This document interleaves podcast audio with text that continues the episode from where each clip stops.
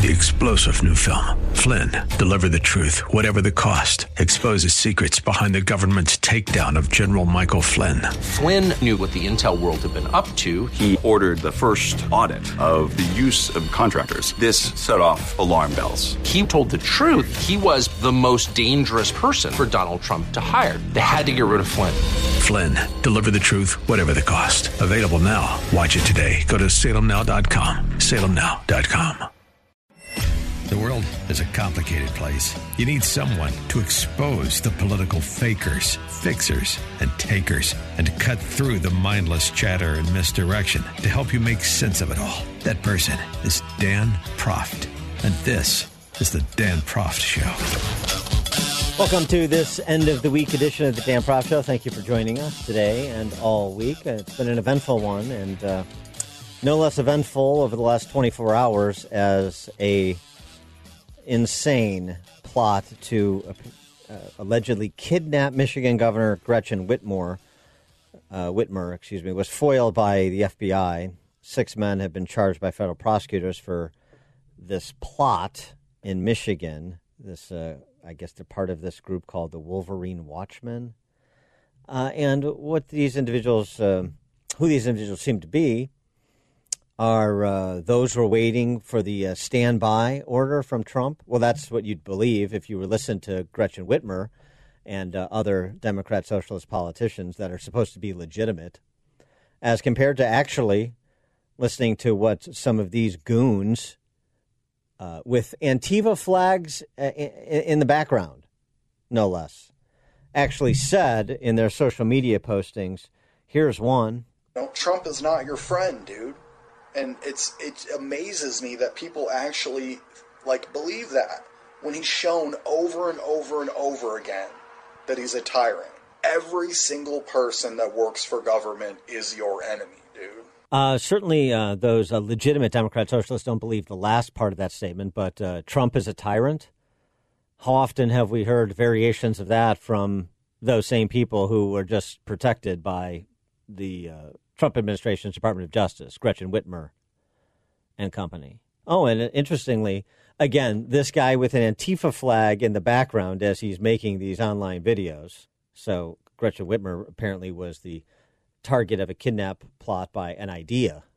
Uh, they have uh, similar views on police, too, it seems. These order followers are not here to protect you at all. And I really, really, really want to try to get you to understand that. Because you are not going to achieve freedom by continuing to support these people under the erroneous belief that they're here to protect you.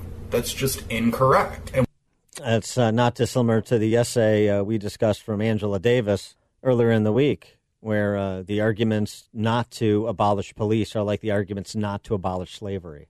Crack pottery begets crack pottery. Governor Whitmer's response to the announcement that these individuals had been charged and that she was the target of su- such a plot as I described. When our leaders meet with, encourage, or fraternize with domestic terrorists, they legitimize their actions and they are complicit. Uh, is she talking about the mayors uh, around the country, the big Dem city mayors, fraternizing with domestic terrorists? Who's been appeasing domestic terrorists? Antifa. President Trump? That's who she's clearly implicating. As a mom with two teenage daughters and three stepsons, my husband and I are eternally grateful to everyone who put themselves in harm's way to keep our family safe. Now let's get on with defunding the police. For more on all of this, we're pleased to be joined by Scott McKay, publisher at The Hayride and contributor to the American Spectator. Scott, thanks for joining us. Appreciate it. This guy Brandon Caserta, the guy on the uh, on the does he not just remind you of of Jeff Lebowski? I mean, I'm hearing the guy's voice, and I swear, it's like it's the Big Lebowski. Yeah, Um, uh, uh, yeah. You know, I mean, let's not let's not uh, pull the dude into this, please.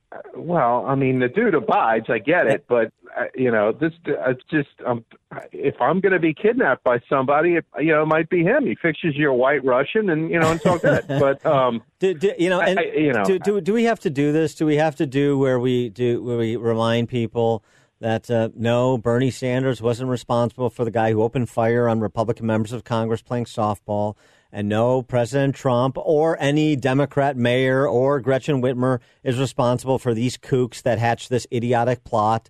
And can we just not have force feed everything through a political prism uh, for once? And the answer, of course, is no. Well, I mean, you know, it, it was the feds who uh, broke this little uh, wannabe Guy Fawkes plot up. I mean, right. Uh, you know, if, if Trump was really behind it, I would think that he would turn the feds loose, which he did not. So, uh, you know, most of this stuff is just, I, you know, I, it, what it is is it's the it's a total contempt for the American voter to be attempting to politicize something that you know anybody of even slightly below average intelligence is going to note right away has nothing to do with the legitimate political process. Uh, um, but yeah. that's where we are. I mean, yeah. it's just you know, use everything we can. Um, and some of this is on both sides, but I think the Democrats are, you know, a, a further down this road than the Republicans are. Um, you know, and at the end of the day, I mean, uh, you know, what are you going to rule over when you, uh, you know, when you when you win this way? If you do. Hmm.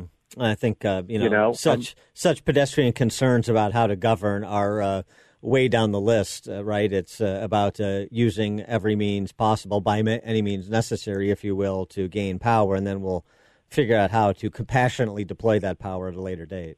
Yeah, you know that that's the the most depressing piece to all this, and and I, you know I I'm going to maintain my faith in the American people that it's not going to work until such time as I, I simply can't maintain well, that faith. But well, hopefully that that day doesn't come anytime soon. Yeah, and you know, you, you, had an interesting piece in the Spectator recently because you're you're wrestling with the same thing I think a lot of us are, which is trying to uh, square some of the polling, which is uh, again reminiscent of the polling in 2016, with what we know is happening on the ground in terms of of, of actual data that is uh, observable, uh, that has been quantified, like voter registration numbers and other campaign fundamentals. And, and and how do you how does it shake out for you when you're trying to make sense of where this race is actually at, the polling and some of the anecdotal evidence versus the campaign fundamentals and other anecdotal evidence? Well, I, you know, one of the things that struck me was, uh, and I can't remember what the guy's name is, and it doesn't really it doesn't really matter. But the guy who's like the senior political editor at NBC News goes and tweets when they had put their poll out that I think it was you know Biden plus 14 or something, um, and he said, well, you know, we're using a registered voter model a month out from the election because we think there's going to be you know 170 175 million voters out there. It's insane. Uh, this will be the biggest turnout election ever, and you know the likely voter thing is no longer applicable. Um, which you know, in other words, what I hear the guy saying is, well, you know, we're polling based on a model that we'd like to see. Mm-hmm. Um, and so, you know, we're, we're just going to pick that model and then, you know, run our poll based on that. I mean, you know, th- does it have anything to do with anything at all? No, we're just going to do it. And then this is, you know, this is where we generate the numbers. And it's been said repeatedly that these polls are not an attempt to inform the public. They're an attempt to influence the public. And to some extent, I think it's working. I think it's working a lot more among the, you know, Twitter and pundit class than probably the American people. Uh, because, you know, if you go on Twitter or if you, you know, pay attention to some of these, uh, these pundits, even on the conservative side, I mean, they are throwing in the towel. They think it's all over. And, and, uh, you know, that's reminiscent of 2016 as well. Yeah. Um, but it, I, I, you know, I don't know that the American people are necessarily buying into all of this, though. No, I, I, I think that's right. Um, I think this is uh, a lot of navel gazing going on among those in very small circles who have an outsized sense of self.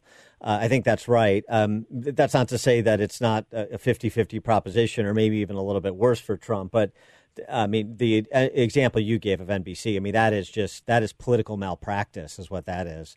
Yeah. Uh, and and the interesting yeah. thing, you know, a lot of this stuff could end up hoisting the Democrats uh, by their own petard. Uh, the idea that this is a foregone conclusion. Well, the Trump people are coming up, coming out because they're not going to be demoralized by what they're hearing from the D.C. press corps. So all you're really doing is telling uh, those who may lean your way, there's no need to vote. We got this. That's not good. Right. Um, and it, the, the other, well, which is what happened in 2016. I mean, yeah, they're right. making the exact same mistake they made before. And it seems to me another example of this is the push for mail-in balloting. Uh, as much as it uh, opens up the possibility, uh, uh more, uh, more, you know, makes the system more susceptible to fraud. The flip side of that too is to say, you know, we know from previous elections the spoilage rate on those ballots because people improperly fill them out at a much higher rate than they do on site. And so by pushing most of your voters in that direction, you could end up disenfranchising just enough of your own voters to toss the election the other way. You can put your tinfoil hat on and, and decide whether that's a feature rather than a bug. Because if you feel like you're going to lose Pennsylvania close, then go ahead and spoil all the ballots so that you can accuse Trump of rigging it. I don't know if I buy that. I mean, I'm not suggesting it, but some of these people I think are capable of doing things that are very much beyond the pale in terms of the integrity of this election. When we come back with uh, Scott McKay, I want to uh, get uh, an understanding of his belief that American culture is trending Trump's way. It's a bit counterintuitive. We'll hear more from Scott McKay, publisher of the Hayride, contributor to American Spectator, right after this.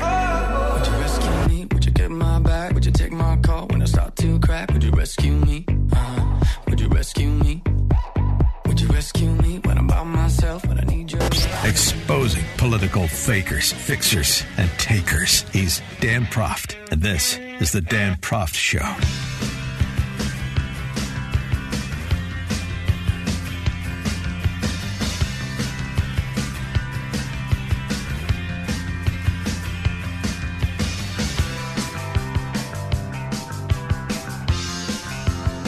Welcome back to the show. We're speaking with Scott McKay. He's the publisher at uh, Hayride, and uh, he's also contributor to American Spectator. And Scott, uh, you uh, contend uh, in a recent piece that you uh, that you wrote, American culture is trending Trump's way, not Biden's, in terms of thinking about November third.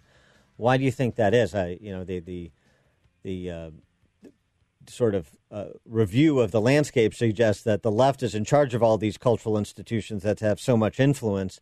How is it trending Trump's way? Well, they're, they're, there's no doubt they're in control of the institutions, but how healthy are the institutions? Uh-huh. Right? I mean, you're, you're looking at like the NBA's TV TV ratings after this, and they have gone completely overboard with the Black Lives Matter stuff. They've run off better than two thirds of their audience on television. Um, you know, the NFL is has fewer problems, but still their TV ratings are down. Um, you know, the motion picture industry is, I, I think, literally just about dead. I mean, you know, you've got theater chains which are closing all of their locations now, cannot make a living, and it's you know some of that is COVID, but also, I mean, this is at the tail end of a you know years long decline in theater attendance. Um, so I, you know, a lot of the institutions that the Democrats used to draw their cultural power from um, no longer have the power that they used to have. Um, and you know, and the American public has really tuned them out. I mean, I, you know, the things are so bad that you know the TV ratings for stuff across the board, when people are generally stuck at home, you know, are not as good as they used to be. I mean, people just turning the TV off. They're they're um, cutting the cord on their cable and, and all of the rest of this stuff. So, I, you know, those things I think are indications that the American public has had it with, uh, you know, having their entertainment media uh, politicized and and you know kind of turned against them. Um, you know, and you and you can see it, and you know, I, I think a lot of this manifests itself in in the Trump crowd clearly having more energy behind it than the Biden crowd. So, you know, whether that that may not translate to the election, maybe these polls are correct, but you know, like Breitbart said, you know, politics is downstream from culture, and the street seems to have been dammed up in terms of the American cultural scene because those institutions that used to be just, you know, blowtorches of of uh, uh, of leftism, I mean, it's brightly right now. Uh, w- one more uh, of the fundamentals you tackle in this piece I referenced of yours, sort of a um, paraphrasing of Earl Long's old formulation that people don't want good government, they want good entertainment. You uh, suggest that he who has more fun wins, uh, particularly in otherwise uh, anxious times, maybe. Uh, and uh, the, the Trump, well, the Trump, as well as the Trump campaign, just seem to be having more fun in this campaign. Well, that was certainly the case in 2016, right? I mean, you know, there, there was zero fun uh, on Hillary Clinton's side. Um, you know, and if you go back, I mean, there, you know, Mitt Romney was not fun. John McCain was not fun. You know, for you know, for whatever else Obama was, it was fun to be an Obama supporter. I mean, there was a lot of enthusiasm on that side, and, you know that that campaign, uh, both in 08 and in 12.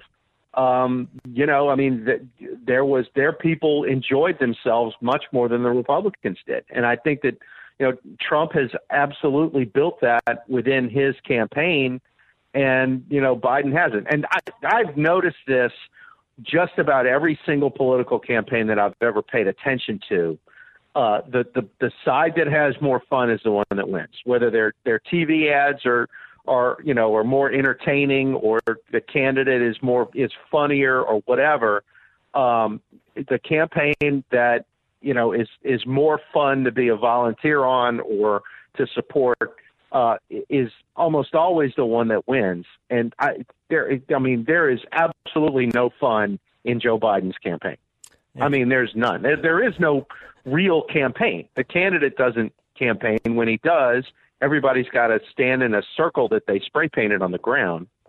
Um, and, and, and you know er, they're all wearing masks, and it's the whole thing is just there's no fun to it. And you know, I don't know, maybe America's changed, and you know, fun is no longer part of the mix. But uh, you know that uh, once again, this would indicate that this country is not, uh, you know, the country that we know. Well, Nancy, and I just don't believe that's true. Nancy Pelosi is trying to bring the fun uh, today, announcing a, a, 25th Amendment commission uh, to uh, uh determine whether or not uh, President Trump should be removed from office. You know, if you can't do it by coup, then you do it by 25th Amendment invention. Uh, so the this, this, clearly, she's. I don't know that it necessarily means she thinks he's going to to win. I think it's probably more likely she wants to frame the race as uh, too much crazy versus too little cognition, which is the way the the left uh, the, the, Trump campaign is in part framing Joe Biden. I mean, isn't that really it? He he's crazy. He's unfit for office, and uh, crazy should trump, uh, you know, um, absent-minded. Uh, right. Well, um, okay. I mean, I, I, I, guess you know you can round up enough dog-faced pony soldiers. Yeah, exactly. Yeah. and yeah. and uh, get a posse and, together and, of them. You know, yeah. it, it changed the country. I, I mean, I, you know, I, I mean, I would put to you that not only is Biden, you know, lacking in in cognitive talent at this point, but he also may be crazy. Um, you know, I mean, I, I think that the the contention that you can win an election by ref- abjectly, abjectly and outrightly refusing to answer a fundamental question like whether you're going to pack the Supreme Court, I would say that that might be the craziest thing that I've ever seen. Um, I mean, like the idea of packing the Supreme Court prior to a month ago would have seemed like just about the craziest thing I've ever seen in American politics. Uh, and and now it's no, I am going to you know, that's a great question, and I refuse to answer it. I've never seen anything like that in my life. Um, and I, I mean, you know, it, I go back to the old, uh, what, what is it, dodgeball? You know, this seems like that's a bold strategy, Cotton. Let's see. Yeah, right. Yeah, I, uh, I, I appreciate that uh, he doesn't want to make headlines by answering the question, so instead he's going to make headlines by not answering the question. I, I don't really I, I, follow the thread. Yeah, exactly. Like, uh, like I mean, if you're for packing the court and Biden refuses to answer the question, uh, you know, what kind of warm and fuzzy feeling does that give you? Like, you know, hey, I'm gonna, you know, I'm gonna play like this thing is is actually in my agenda and I'm on your side, but I'm Joe Biden. Am I really, really trustworthy? I mean, if you're a hard leftist this was not your guy. I mean, he might be shining you on to get your vote. Is he trying to be like a reality TV star? You have to vote for me and find out what my decision is after the election. I don't know. I, I mean, don't know what okay. it is. Look, if you're trying to be as fun as Trump, that's not the way to do it. Yeah. Yeah. He is Scott McKay, publisher at The Hayride, contributor to the uh, American Spectator. Scott, thanks as always for joining us. Appreciate it. Absolutely, Dan. Take care. Have a good weekend. You too. Take care.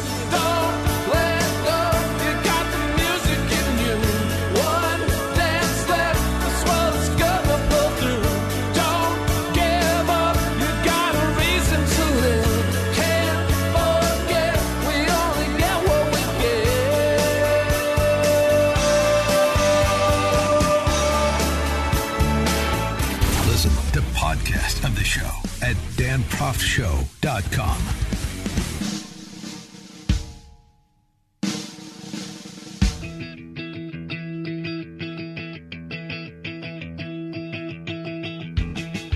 Welcome back to the Dan Proft Show. We uh, turn our attention away from uh, our discussion with Scott McKay on matters Gretchen Whitmer, Nancy Pelosi related to COVID. President Trump issuing another video via Twitter yesterday, again touting the treatment he received at Walter Reed per the emergency use authorization from the FDA for this monoclonal antibody treatment developed by Regeneron, which is a pharma company, and suggesting he's uh, working to ensure that, starting with seniors, the more vulnerable population, that anybody infected gets access to the same treatment that he had at Walter Reed. But we have medicines right now, and I call them a cure. I went into the hospital a week ago. I was very sick, and I took this medicine, and it was incredible. I, w- I could have walked out the following day sooner. It was incredible the impact it had. And we're going to make that and others that are similar to it, almost identical, we're going to make them available immediately. We have an emergency use authorization. For more on this, we're pleased to be joined again by Joakim Book, a visiting scholar at the American Institute for Economic Research. Joakim, thanks for joining us again. Appreciate it. Pleasure to be on the show. Thank you very much. So, uh, you know, the, the week's developments on the uh, therapeutic and uh, vaccine front and, and the focus on that, it, it seems to me that certainly everybody is unified on the desire for a vaccine, even though Kamala Harris won't take it if Trump says that it's okay to take. She has to hear from Tony Fauci first. But also, it still is sort of magical thinking in the sense that what the medical experts are telling us is that even if and when a vaccine comes online, combined with the effective therapeutic treatments that have been employed for some time now, from the monoclonal antibodies, which is more recent, to dexamethasone, to remdesivir, to HCQ, that you're still going to have a sizable percentage of the population that will not be immune. And, uh, and to the extent that even they desire to take a vaccine, it will not be 100% effective. And it will take time to make its way through populations as big as exist in the West and the rest of the world. And so still we're back to this point about how do we live with COVID. And it seems like all of that good news on the therapeutic and vaccine front notwithstanding, we're still not confronting that fundamental question. What, what's this Milton Friedman quote? There's nothing so permanent as a temporary government program or measure. Like, yeah, it kind of feels like sometimes politicians are talking up this this idea that we would just like have this one thing and then everything will go back to normal. Like, do we seriously think that we'll regain all the liberties that we've lost? Do we really think we'll get that back? Do we really think everything's going to go back to normal? I'm a little skeptical, you know. Yeah, right. And so uh, the the examples around the world that are hotly debated. Let's start with Sweden. You know, I feel like Lenny and of Mice and Men. Tell me the story about the Swedish bumblebee, Joakim. Yes, I read this kind of a provocative article called The Swedish Bumblebee. And I don't know if you guys have heard the story of the bumblebee, but at least I heard it when I was in high school. The story goes something like the bumblebee is a strange kind of insect. It shouldn't be able to fly. It defies uh, the laws of, of, of thermodynamics and gravity, but somehow it does fly. And it was always like a strange story, right? Because obviously, if you look at the window, you see the bumblebee flying. So clearly, there's something wrong in your analysis. What I was doing then is saying that Sweden is a bumblebee in the same sense, because everybody looking at Sweden economically in the first place, they say the same thing. You know, it's a very state heavy, like a big state participation in the economy, taxes a lot, regulates a lot. It shouldn't be able to be this successful. And you know, it's in, in GDP per capita terms, it does better than uh, Britain, and it does as well as other European countries. In some measures, it trails the United States, but only by 10, 15 percent. Its unemployment rate is something like a couple of percentage above the U.S. rate, but you know, quality of life and like that kind of thing, it's still doing pretty well. So th- there's something wrong in the bumblebee theory that you know Sweden shouldn't be able to be to be this successful, uh, but it is. And then I coupled that with the, the, now a secondary thing, like so the pandemic is another odd behavior, right? Sweden is an odd one out; it's the outlier here. So the story that we've been told for I don't know seven months now, I'm, I, I lose track, is you know if we lock down society, fewer people get infected. If fewer people get infected, fewer people die. And everything else would be awful and, you know, sacrificing people on an altar of, I don't even know what. But so then I pointed out that Sweden, you know, is odd in this way too. It's a bumblebee in the, in the corona debate as well, um, because it kept everything open, but it still had not everything. You know, there are some stuff that Sweden did, some sensible minimum based things that Sweden did, like hand sanitizer or like these um, uh, plexiglass things in front of uh, shops or whatever, keep some distance. Um, but everything else was open. You know, malls were open, gyms were open. I could go visit people if I wanted to. Shops were open. Hairdressers were open. Um, but it still has lower per capita deaths than you know some of these like basket case countries like the U.S. or the UK and Spain. So clearly, like there's something wrong in this story too. Like the um, the story about how uh, keeping open means everybody dies and closing down means everybody lives uh, is also a bumblebee story. It's also completely off. Um, uh, and, and Sweden is doing well uh, or defying the laws of, of, of Corona, if you wish, um, and doing um, okay, all things considered, you know? Uh, so when we come back, I want to pick up on the discussion of lockdowns. And uh, let's take a look at the science and data on lockdowns with Joakim Book, visiting scholar at the American Institute for Economic Research. More right after this.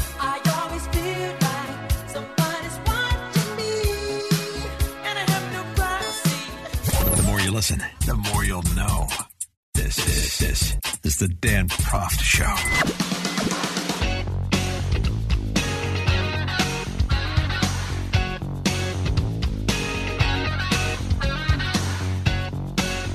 Welcome back to the show. Uh, the failed experiment, or a failed experiment, actually, is the title of John Tierney's new piece at uh, City Journal. John Tierney, former New York Times columnist, uh, friend of the show.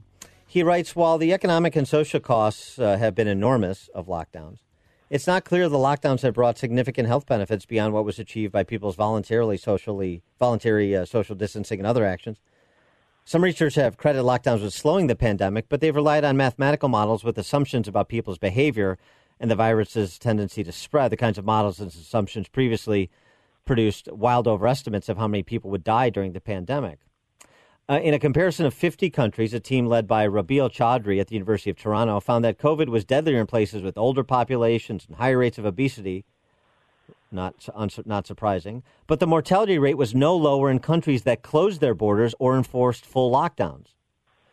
Additionally, after analyzing 23 countries and 25 U.S. states with varying policies, Andrew Atkinson of UCLA and fellow economists found that the mortality trend was similar everywhere once the disease took hold. The number of daily deaths rose rapidly for 20 to 30 days and then fell rapidly. Simon Wood at the University of Edinburgh concluded that infections in Britain were already declining before the nation's lockdown began in late March. In an analysis of uh, Germany's 412 counties, Thomas Weiland of, or Wieland of the uh, Karlsruhe Institute of Technology found infections were waning in most of the country before the national lockdown began, and that the additional curfews imposed in Bavaria and other states had no effect. It's possible, writes Tierney, the lockdowns accelerated the decline in some places and produced benefits that have gone undetected in those studies. Sure, that's possible. Given all the uncertainties, you can't rule out some benefits, but that's hardly a justification for continuing such a risky experiment. We would never do this with an experimental drug. Why would we do this with an experimental policy like locking down the healthy? Uh, for more on this, we're pleased to be uh, joined back by Joakim Book, visiting scholar at the American Institute for Economic Research boy, uh, you know, these uh, studies that I'm citing the, from John Tierney's summary, they don't seem to be getting a lot of uh, uh a lot of attention.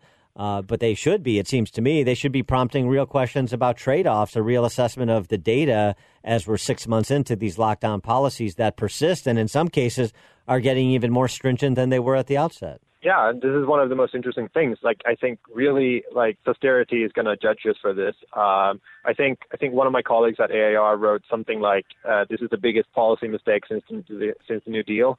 Uh, and and there really is like once every once the dust has settled and we can look at this more like calmly. Um, I think lockdowns are going to look very very poor um, and the people who uh, uh, who pushed for them are either you know going to backpedal or apologize, hopefully, um, hmm. or they're going to come up with some reason for why you know they were right at the time, but in hindsight, um, uh, we realize. Um, I mean, this is this is never how we've de- dealt with pandemics or uh, vicious, uh, viral diseases before. Uh, they basically just uh, you know invented a new playbook, um, coming up with with moves as they go. Um, so yeah, And- this, and- is, this isn't exactly. Yeah, and we've also suspended the measurements. I mean, uh, this is something that actually uh, uh, Rich uh, uh, Karlgaard, uh, the publisher of Far, uh, Forbes, uh, talked about uh, months ago. This, you know, days of life lived, or uh, the the the other uh, metric that's used, uh, quality adjusted life year, a wonky term for what we think of as a good year of life, free from disease and disability. And when you're talking about who COVID disproportionately affects, people over 65, which account for 80% of the deaths in the United States, for example. I mean, th- there's no way to make this make sense under any sort of quality adjusted life year assessment. And that sounds like you're heartless, but that's what we do uh, and did all the time. We, we intuitively know that a young person's life has more value, quality adjusted life year upside than an older person's life. And we're pretending not to know those things these days. Yeah, absolutely. And I mean, it's not like if you're older and you're afraid or you have some some condition uh, and you have good reason to be afraid. It's not like you don't have any protection. You know, like I keep thinking about my sister. You know, she has a respiratory illness. She is very angsty about about this disease. I mean, perfectly fine. I mean, but there are ways for you to deal with that, right? You can stay inside. You can work from home. You can have like delivery services drop stuff up at your door and don't go outside very much. But Instead, what we do is just like one size fits all, and we shut down society for it. It's like, really? Do we have to shut down society for people who are completely like almost with no risk whatsoever? Like one of the first things we did. I don't know if you guys remember this, but that was my first reaction when I when when when I heard about lockdowns being enacted. It's like they wanted to close schools. I was like, hang on a second, kids are barely affected by this. You know, we're not even sure why.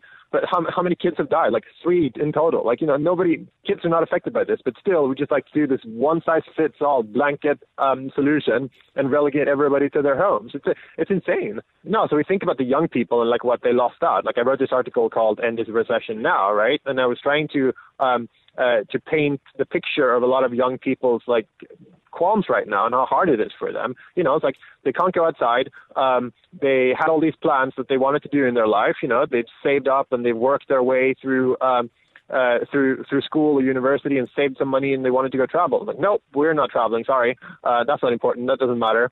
Um, and like, my neighbor wanted to have a graduation party. Nope, you can't have a gradu- graduation party because we have this disease now. Sorry. Um, like we have all these plans. Like they sound like mundane things, but they're important for young people, right? And they're like transformative things of their lives and stages of their lives they they want to go through. Uh, you know, and it's like they don't face the same risks that um, uh, a lot of others other people do, but still we have to like stop them from doing that. And it's like, really, does that make sense? Like, how, how in the world did you come up with this?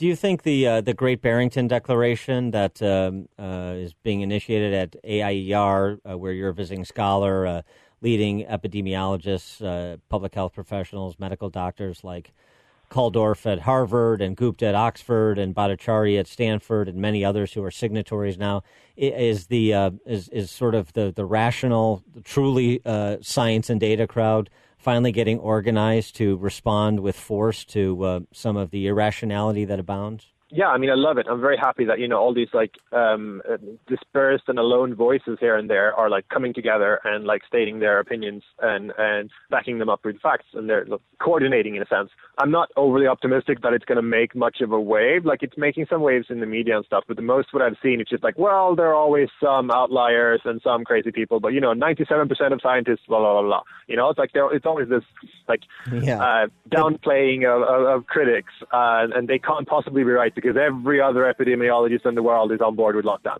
So I don't even know, man. I'm Well, not too hopeful. It's something, though. It's something, and it's it's hard to argue with the Absolutely, credentials of, absolutely. of, of those that that uh, fashion this uh, declaration. People should check that out. Joakim Book, visiting scholar at the American Institute for Economic Research. Joakim, thanks for joining us again. Appreciate it. Thank you very much. Take care.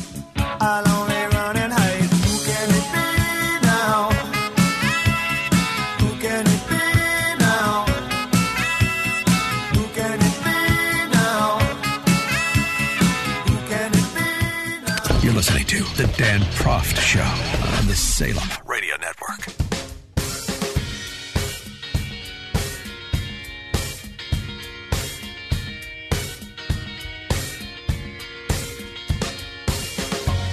Welcome back to the show. Uh, following our conversation with Joakim Book from American Institute for Economic Research, Uh, this aspect of uh, the pandemic and COVID culture, the decline in sports viewership. Now, I know what you're going to say. Well, that's because it's been so politicized. And that's certainly a part of it, particularly for the more popular sports of NFL football and NBA basketball, to some extent, even Major League Baseball. But um, the data is uh, more comprehensive than that, suggesting there are other factors at play. U.S. Open, the golf final round, U.S. Open, down 56%. This is year over year. U.S. Open tennis down 45%, French Open 57%. The Kentucky Derby, I haven't seen a lot of BLM banners on horses, thankfully. Wouldn't be surprised if I did, but I haven't. Kentucky Derby down 43%, Indy 500 down 32%. Through the first four weeks, NFL is down 10%. The NHL playoffs were down 39%. Stanley Cup was down 61%.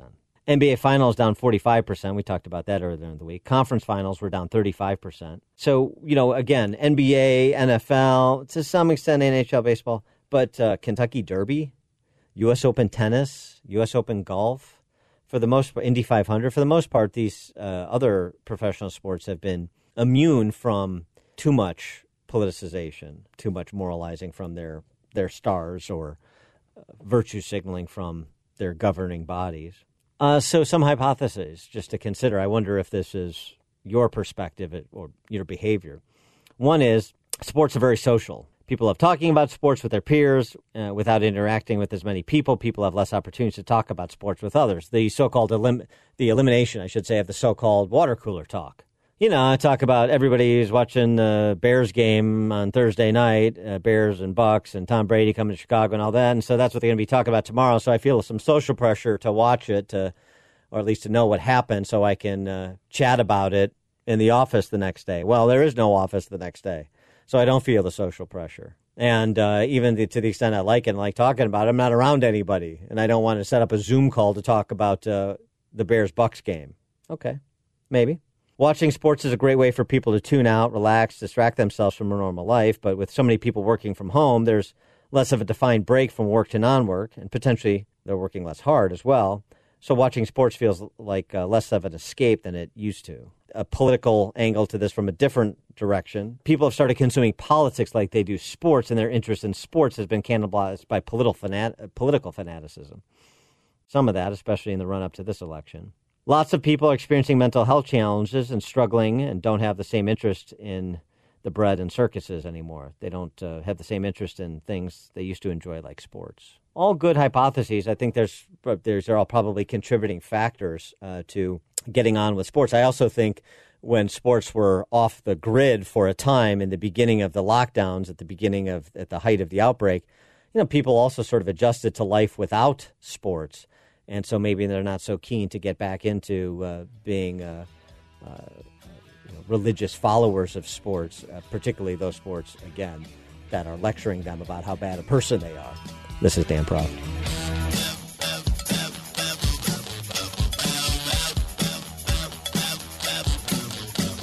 This is the Dan Proft Show. The world is a complicated place. You need someone to expose the political fakers, fixers, and takers, and to cut through the mindless chatter and misdirection to help you make sense of it all. That person is Dan Proft. And this is the Dan Proft Show. Welcome to this Wednesday edition of the Dan Proft Show. Thank you for joining us. Follow us at danproftshow.com on social media at Dan Proft Show or at Dan Proft. Either one will work. President Trump uh, has been offering uh, videos, mainly via Twitter this week, which have been uh, his updating the treatment that he gave and his perspective on making sure that same treatment, the monoclonal antibody treatment from Regeneron, Eli Lilly also has one in development, is available starting with seniors, but to Americans as well, so they get the same treatment, those who are infected, that the president got, and uh, at taxpayer expense, too, so not out of pocket for them. This is all part of Trump trying to get people to live with the virus, not live for the virus. Even if a vaccine comes online, which you know, people are optimistic about, there's no indication. There's you can't assume that it's going to be 100% effective, and it will take time to distribute throughout the population. So, what do you do in the interim? Hide in a bunker? Of course, you can't do that. And so, this was Andrew Cuomo's response to President Trump saying, don't let the disease, don't let COVID 19 dominate you. Be afraid of COVID. it can kill you. Don't be cavalier. This is just more denial. Uh, no, it's not more denial. Obviously, as somebody who's been infected, he doesn't deny that the disease is real. Dum dum. It is the difference between saying, I recognize this exists, but I'm not going to live in fear. FDR, you know, the great icon of the left, nothing to fear but fear itself. Andrew Cuomo, now an icon of left, nothing to fear except not being afraid. That's how you want to live your life? Who wants to live their life that way? Simple questions that people need to be confronted with. So they start answering them, perhaps some people in a way that is more grounded in rationality. For more on all things COVID related and other campaign dealings, we're pleased to be joined again by Erin Perrine. She is Trump Campaign Director of Press Communications. Erin, thanks for joining us. Appreciate it. Thank you for having me. So, President Trump uh, also saying yesterday on uh, Sean Hannity's program that per the expectation that he will be cleared by his doctors for public events starting Saturday, that he's hoping to do a rally if they can get one together in time. The campaign can. I guess that's on you guys. Perhaps in Florida. And then if the uh, debate commission is going to stay committed to their changing of the rules after the fact, after agreement, despite the fact that there is no heightened risk. In fact, the risk would actually be less in a debate setting after President Trump has beat the virus and is better. That uh, he he'll do other public events, more rallies, rather than this non-debate virtual debate.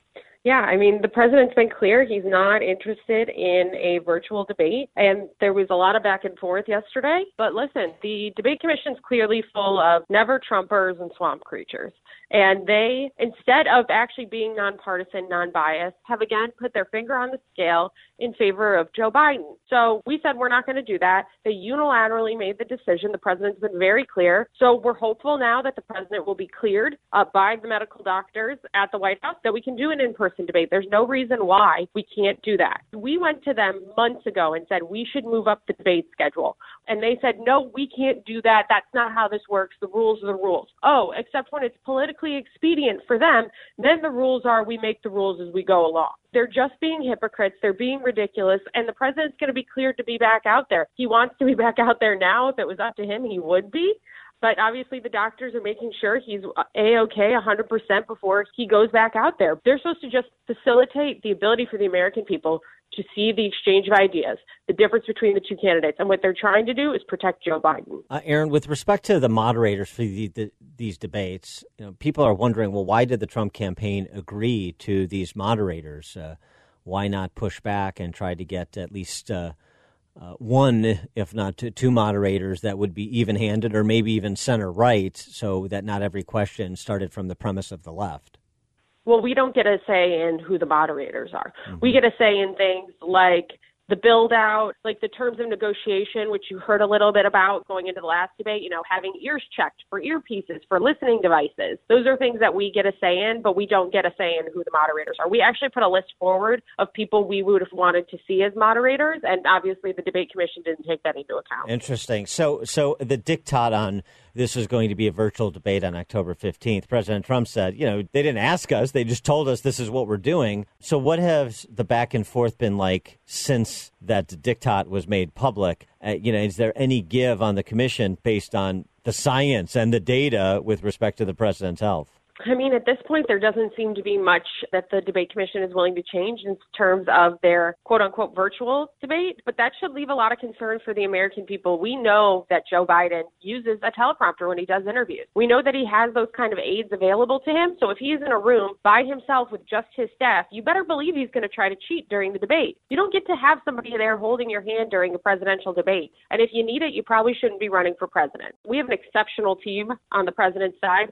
out there fighting for him out there doing the negotiating. So we'll see what comes through. So if October 22nd isn't a problem for the Star Chamber Commission, I mean, it's just remarkable. Uh, then what about uh, having it after the October 22nd debate? Make it October 29th, a few days before the election.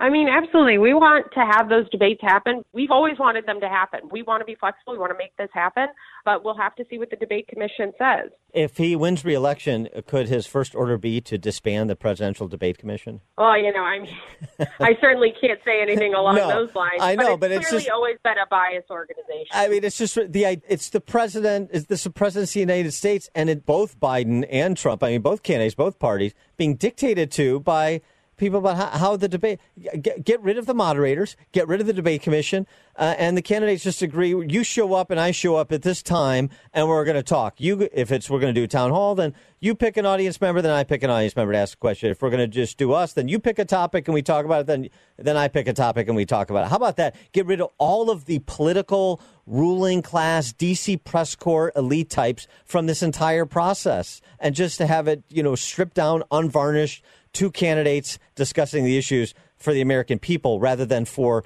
the Beltway crowd. How about that? Yeah, I mean, there are so many different options. Actually, Tom Bevan of Real Clear Politics just put out a tweet. He says, let's just do away with the idea that anybody's neutral. And why not have complete partisans ask the other party questions? Have Sean Hannity ask Joe Biden questions and have, like, Rachel Maddow ask Trump questions. Let's not pretend that people are neutral or moderate anymore or that there's anybody who's unbiased because in this day and age that just doesn't exist. All right. Well, I'm in in, in the offing. If you need somebody, I'll ask better questions than Hannity, with all due respect. So, uh, with respect to the race itself, I'm sure you get it from a lot more directions than we do. But people trying to get a handle on where this is at. Uh, the polling is wild again. It's actually eerily reminiscent to 2016. You know, you have one, a poll that comes out. Uh, couple days ago that has the president down 11 in Florida, which is absurd. Then a poll out yesterday that has him plus three.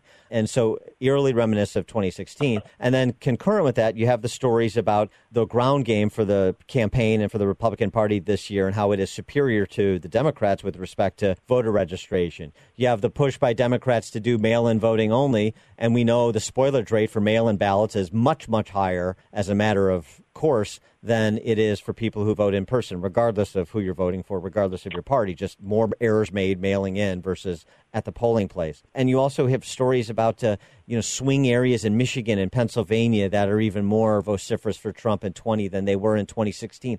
How do you suss out the race? What can you tell us about what the campaign thinks about where the race really stands right now, three weeks out? Yeah, I think three weeks out, you know, we're seeing a tightening of the race, especially internally. And listen, that ground game that you talk about, that's right. We have an exceptional ground game. We are chasing our voters out. We're making sure they have the information if they want to vote absentee, whatever their form of voting is, whatever it is in their area. We are getting them the information so that they can be able to safely vote, be able to do what they want to do, and cast their ballot for President Trump. Joe Biden is just now trying to bring on a get out the vote operation to be able to knock doors, even though the science hasn't changed on that. We know this is going to be a tight election. We, we're ready for that. We're building for that. And so we're ready to go, whatever happens on election day, to make sure that we protect election integrity here in the United States. Senator Ron Johnson had an op ed in the Wall Street Journal yesterday, an American coup attempt. People also want to know is uh, Attorney General Barr going to keep his word that the American people will know what happened in 2016 and 2017 before the election? He wants to make sure he gets it right. He wants to make sure that we are getting all of the facts together so that if anybody did anything, they can be held accountable. And listen, every time the Democrats talk about, oh, Trump won't commit to a peaceful transition of power, they're the ones who refused to have a peaceful transition of power. Hillary Clinton knew she was lying, spreading disinformation. Obama knew it. When did Biden know it? Biden talked about using the Logan Act against Michael Flynn to try and undermine and take down a duly elected president and his administration. I mean, Democrats are corrupt, and the media just gives them a pass. But but isn't it wildly disappointing that the Durham report investigation won't be completed? The report won't be issued before the election. It is to me. I mean, we want all the information out there. We want the facts out there, but we're not like Democrats. We want to make sure we get it right. She is Erin Perrine, Trump Campaign Director of Press Communications. Erin, thanks as always for joining us. Appreciate it. Thank you. You can never surrender. And if your path won't lead you home, you can never surrender. Exposing political fakers, fixers, and takers. He's Dan Proft, and this is the Dan Proft Show.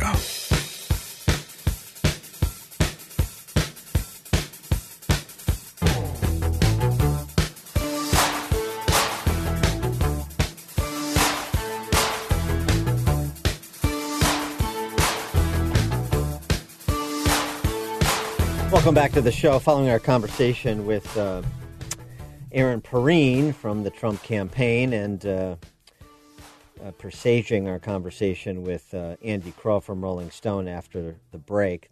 Uh, one other aspect of this election that's interesting a piece by uh, our friend Sam Abrams, who's a uh, professor of politics at Sarah Lawrence College. Don't assume Gen Z will show up on election day. He's got some interesting data, survey data about Gen Z voters, 18 to 29 years old. From uh, this fall's uh, youth poll from Harvard's Institute of Politics significant enthusiasm gap between the candidates, we know that generally also translates down to the young, the youngins. 56% of America's 18 to 29 year old likely voters who support Trump are very enthusiastic about voting for him, compared to just 35 of 18 to 29 year olds who are likely Biden voters. So again, um, you know, in, motivation matters. Your enthusiasm to support the candidate, your commitment to make sure your vote is counted. That that matters because life intercedes, or if it becomes a little bit complicated, as in these mail-in ballot protocols, uh, you may just say, ah, you know what, my vote really doesn't matter. The heck with it. Hmm. Um, low levels of enthusiasm may translate to not actually may not translate to actually casting a ballot, writes Abrams, just to put an exclamation point on the one I made. Second, uh, the American Enterprise Institute's new Socially Distant How Our Divided Social Networks Explain Our Politics survey reveals just 7% of Gen Zers have a very favorable view of Biden, while another 40 have a favorable view. So 47% overall favorability rating. This is appreciably higher than their view of Trump, only 20% favorability rating, so almost uh, two and a half to one. But it's anything, uh, but but it, it's, it's it's hardly a landslide of support from young Americans for Biden. He writes of his own students at Sarah Lawrence College, not exactly a bastion of conservative thinking. My students regularly share the fact that they have trouble getting behind Biden given his history of inappropriately touching women his less than consistent left of center positions. This fact, along with the Harvard enthusiasm data, again suggests that the drive to vote for Biden may indeed be lower than many narratives assert. Candidates need to inspire voters to drive turnout, particularly those less socialized to turn out, like your first or second time voters, right? Makes sense. Relatedly, the, the same survey I just cited, uh, asks if it has been easy or hard to make a decision about who to vote for this year. Abrams writes Given the uh, polarized climate and the overall disdain for the Trump administration among the young, one would think that making a decision about voting in a few weeks was fairly easily. But yet, 30% of Gen Zers and millennials state their decision was hard. This is significantly higher than their parents, Gen Xers, 21%, and grandparents, 14% for boomers and 10% for silence. So again, it provides perhaps uh, some additional evidence that Gen Zers may opt out of voting entirely. Uh, going further, when asked who they'd vote for if the election were held today, Gen Zer is not uniformly in support of Biden. 57 for Biden, 57%. 18% for Trump. 6% said someone else. Another 19% say they will sit this election out. One in five Gen Zers. Compare that to their older cohorts once again, the intention to sit out. 19% for Gen Zers, 8% for Gen Xers, 5% for boomers. So again, significantly higher percentage already saying I'm likely to sit out. It's a tough decision. I'm not enthusiastic about Biden. You know, the, sort of the, the layers of evidence start to pile up that if you're expecting his, a record high turnout, generally speaking, driven by the young, you may need to adjust your models. The uh, survey data additionally makes it clear that Gen Zers are politically engaged. It's not that they're not paying attention, it's that they may not be paying so much attention or have so much interest, so much enthusiasm about the election. To, to uh, this point, two thirds of Gen Zers have been following the election very closely. 88% have been paying attention to the pandemic. 80% are following the BLM protests. So they're not ignoring current events, as Abrams observes. They just may be increasingly uh, disinterested in the election itself. He uh, concludes uh, that the data points collectively confirm a story my students have been sharing with me for the past month. Do not assume that Gen Zers will vote this fall. Excitement for Biden is low. Large numbers of Gen Zers already report that they do not intend to vote in November. And the electoral implications of the data that he reports could be significant. In a related story, this is sort of fun. Uh, the uh, there's many uh, a radio talker and pundit on the right who've said that uh, leftism is a mental condition. Well, um, I know that's observational, but there may be an increasing body of data to support to support that contention. Pew American Trends Panel uh, to the question Has a doctor or other health care provider ever told you that you have a mental health condition?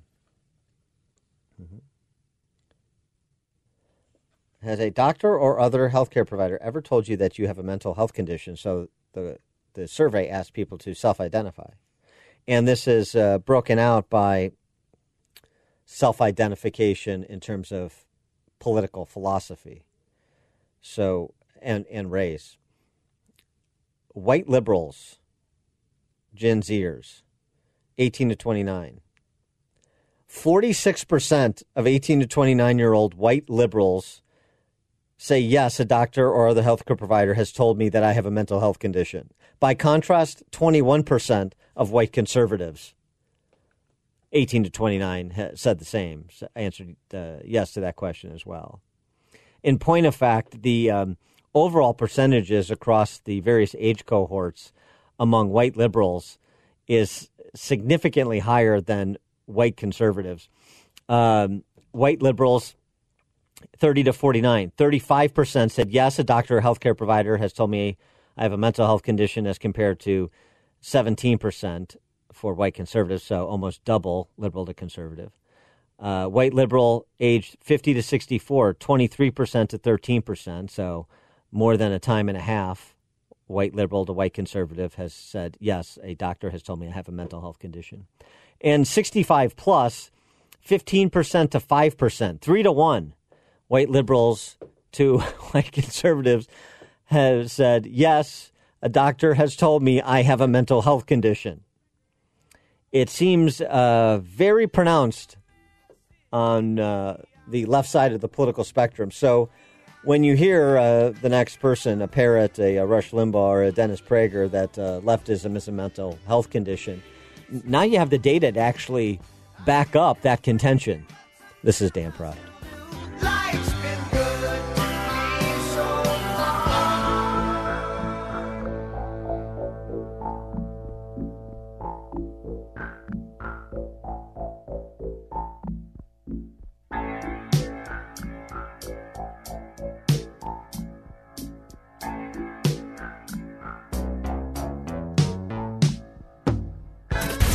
Proft. podcast of the show at danproftshow.com.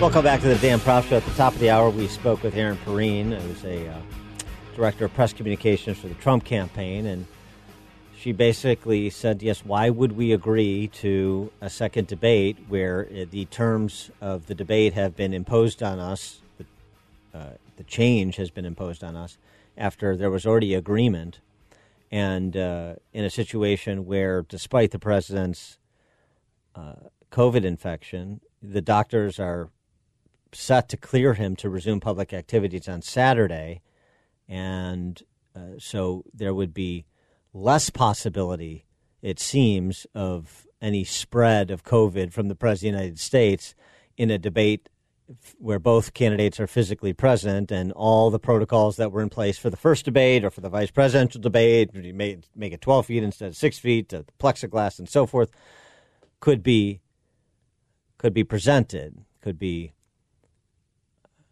could be featured.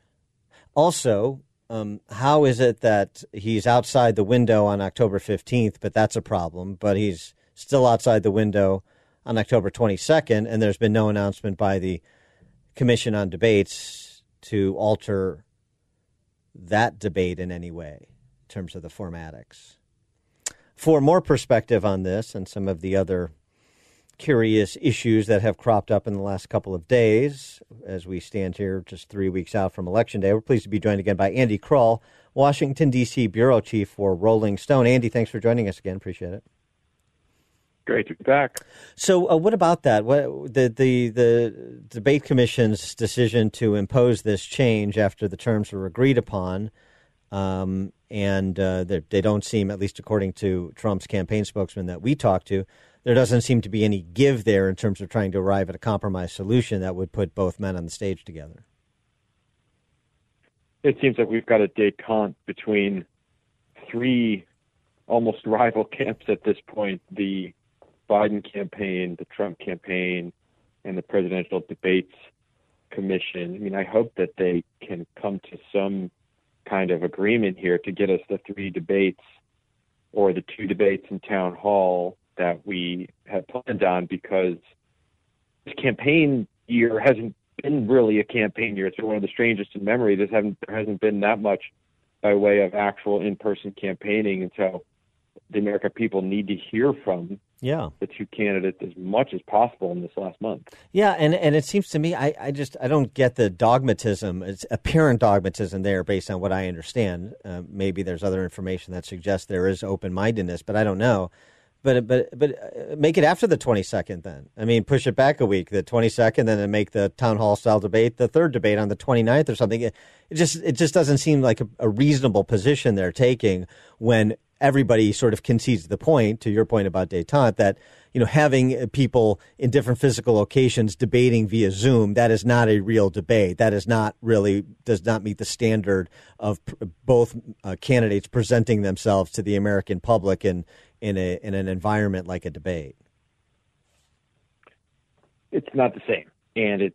I don't think the American people are going to get nearly as much from two parallel video feeds that will inevitably fritz out in the middle of yeah, right. the event itself. As we all know, given our you know, Zoom run work lives nowadays, I don't think that's a, a feasible option. I, I, you know, from what I hear, the, the conversations are still ongoing to try to work out a calendar that works. I, I, you know, you absolutely have to take public health considerations into play here and know the window of time in regards to the president. The president needs to be more forthcoming about his tests and how his you know the status of his health and his COVID infection to help shape his schedule. But they've got to come to some kind of agreement here. Again, we need to hear from these two candidates. I think if you're Joe Biden, you want to have as many chances as you can.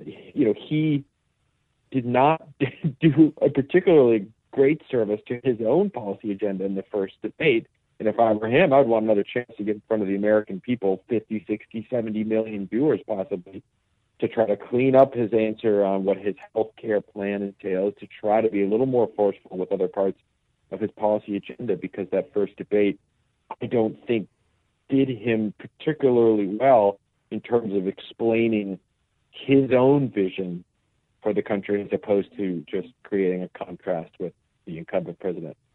Uh, yeah, and uh, well, he may, I don't know, he may be tired of not answering the question he keeps getting asked, whether it's on a debate stage or not, about uh, court packing and choosing to make headlines by not answering the question rather than making headlines by responding with whatever his position actually is. Uh, let's pick it up there. And also, so we did do postmortem with Andy on the presidential debate last week, but we haven't gotten his take on the VP debate that happened this past Wednesday, so we want to do that, and we'll do that right after this.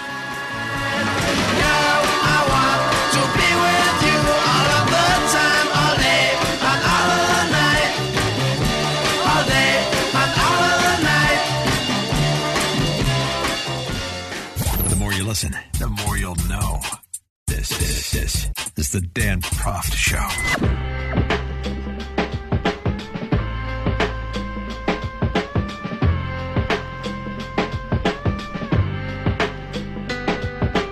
Welcome back to the show. We're speaking with Andy Kroll. He's the Washington, D.C. bureau chief for Rolling Stone. And before the break, I raised the prospect of uh, both Biden and Kamala Harris on Wednesday night's debate refusing to answer the question about whether or not their position is in support of expanding the number of members of the Supreme Court uh, if and when they are elected after which Amy Coney Barrett is likely going to be seated as the ninth justice on that court.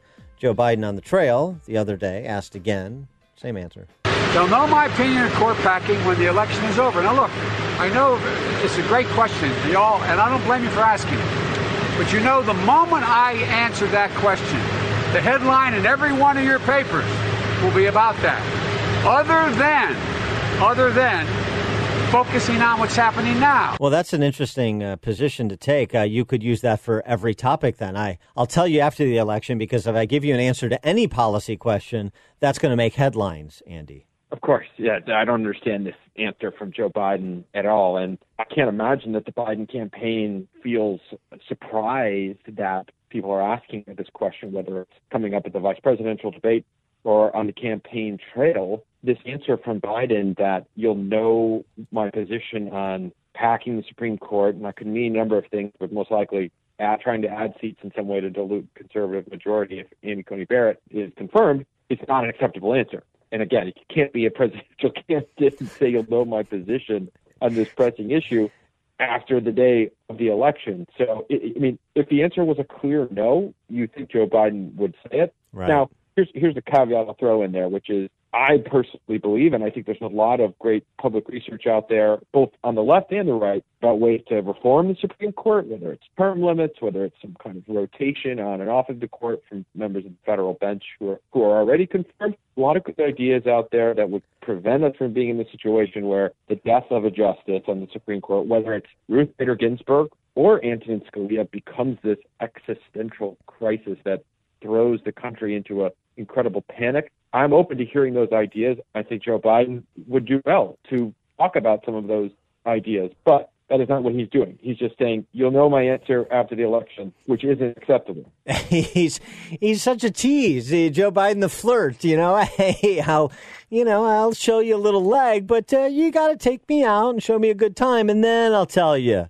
I mean, it's just uh, it's really something to witness. And uh, Kamala Harris uh, fell in formation on Wednesday night, as she did on almost all of the Biden campaign stated positions. But but I don't know that that necessarily afforded her so well. What was your assessment of uh, the respective performances? The vice presidential debate to me felt like two sides in their trenches fighting over inches of territory and really not making much progress either way. I mean, from what I've read from focus groups and from polling on the vice presidential debate, it didn't move the needle really in any direction. That it was, again, a sort of bloody stalemate. I do think that Senator Harris's non answer about packing the Supreme Court did not help her cause or the Biden campaign's cause. I think Vice President Pence tried to rewrite the history of the last eight or nine months in this country as well, which did not help his cause also. But again, he didn't have much of a hand to, to play there. So I don't think the debate mattered that much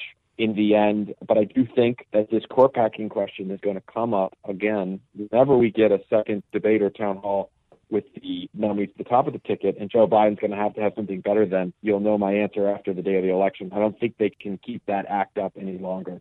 With respect to the VP debate, I, I think it was the second most uh, watched VP debate ever, which says something about people's uh, understanding of the of the presidential candidates, perhaps, and also because maybe you know people are not familiar with Kamala Harris. It's been a while since she's been on a debate stage, and that was obviously focused on one party. But it seems to me that there there was a benefit to the Trump campaign, even if it doesn't necessarily immediately register in the polls, and that is it sort of reset the table. It sort of put the first debate and the narrative that came out of that debate in the distance somewhat, and it provides an opportunity for uh, Trump to well be better, whether it's on a debate stage or just on the trail. There's no doubt that Vice President Pence is a more polished, on message, disciplined politician than President Trump is. I mean, I think that anyone with two eyes and two ears can tell that.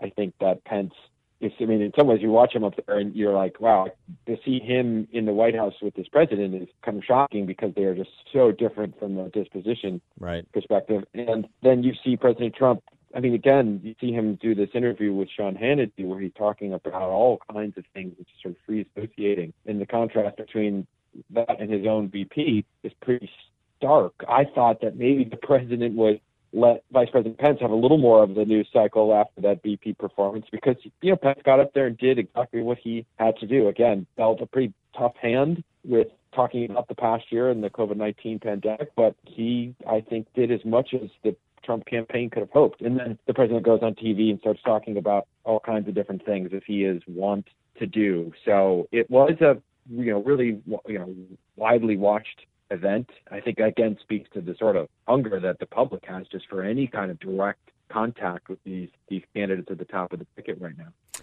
Uh, and uh, what of uh, Nancy Pelosi's latest 25th uh, Amendment gambit uh, commission to uh, to make a determination on President Trump's fitness for office three weeks before an election? Obviously, she doesn't expect that um, he is going to be removed under the 25th Amendment. So this is this is what this is just a PR play to say he is uh, more crazy than Joe Biden is lacking in cogni- cognitive ability? Sure. I mean, this is straight out of like a West Wing liberal exactly, fantasy yes. TV script. Yeah, Aaron honest. I mean, Sorkin's work. yes. Look, we're three weeks out, as you say, from an election. You're going to see all kinds of stuff from both parties in this vein that are clearly are meant to try to descale in some way in this presidential race. I would also just throw in there that some of the stuff we're seeing out of the Barr Justice Department is frightening me as well, and I think is also reckless and concerning. This notion that prosecutors can have more discretion to file cases related to the election before the election. It might have got lost in the news cycle this week, but again, if you are Republican or Democrat, a conservative or a liberal, libertarian, you name it. Like you don't want the Justice Department under any president having sort of free reign to kind of go out there, these U.S. attorneys to file cases that would seem to interfere with the election. You know, if you want a clean and fair an election that you can believe in the results, and you don't want this stuff going on right now, and it's disappointing to see it again from all sides. He is Andy Kroll. He is the Washington, D.C. bureau chief for Rolling Stone magazine. Andy, thanks for joining us again. Appreciate it. Always a pleasure. Thanks. Take care.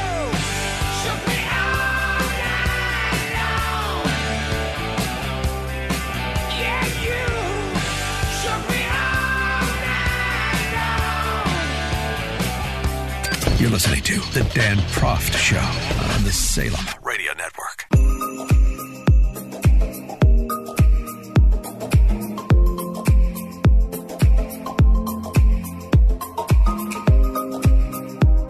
Welcome back to the show. We talked about uh, the plot against Gretchen Whitmer and the arrests that were made uh, per the Department of Justice, federal law enforcement, on this uh, absurd kidnapping plot by these goofball Wolverine Watchmen in Michigan.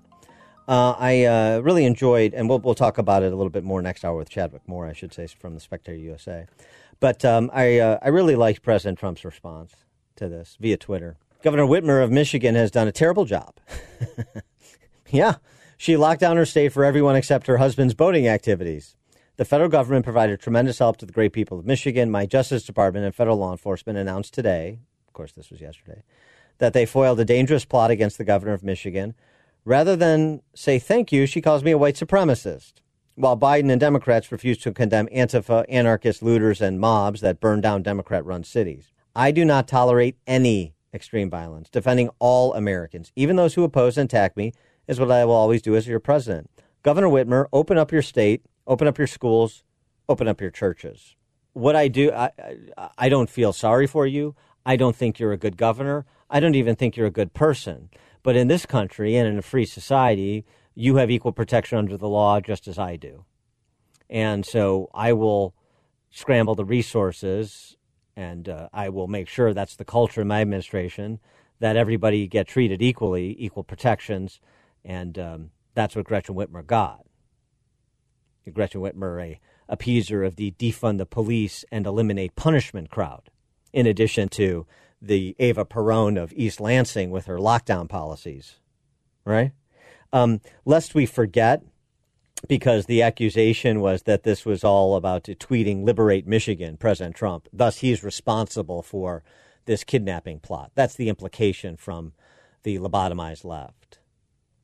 Liberate Michigan obviously was always about the arbitrary and incredibly inane lockdown policies of the governor there, such that it was one of the first states to draw organized protests at the state's capital, such that it was only two weeks ago the Michigan Supreme Court ruled that Gretchen Whitmer's uh, power to shutter businesses and confine people to their homes except for her approved purposes improperly delegated legislative functions to the executive branch. The uh, Michigan Supreme Court's view about the governor's edicts being, quote, reasonable and necessary, those two words, they found neither.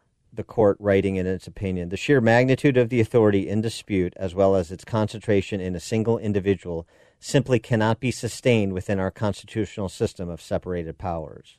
Court in Pennsylvania found the same with respect to another lockdown and bust artist named Tom Wolf, the governor there, and his lockdown policies. So I think uh, Trump struck exactly the right note. I'm not going to empathize with you.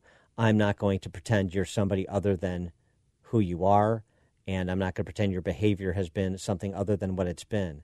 And I will still make sure that the people's resources are used to provide equal protection under the law. Yeah, that's what leadership looks like. This is Dan Proft.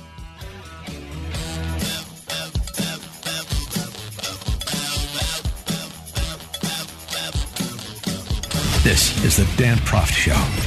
The world is a complicated place. You need someone to expose the political fakers, fixers, and takers, and to cut through the mindless chatter and misdirection to help you make sense of it all. That person is Dan Proft. And this is the Dan Proft Show. Welcome to another edition of the Dan Proft Show. Thank you so much for joining us. You can follow us, danproftshow.com. That is the website. You also find podcasts there, as you do on Spotify and iTunes. Twitter at Dan Proft and at Dan Proft Show. Uh, we haven't covered it. We need to. Earlier this week, grand jury indicting Mark and Patricia McCloskey on charges of exhibiting guns at protesters in that uh, June incident in front of their homes.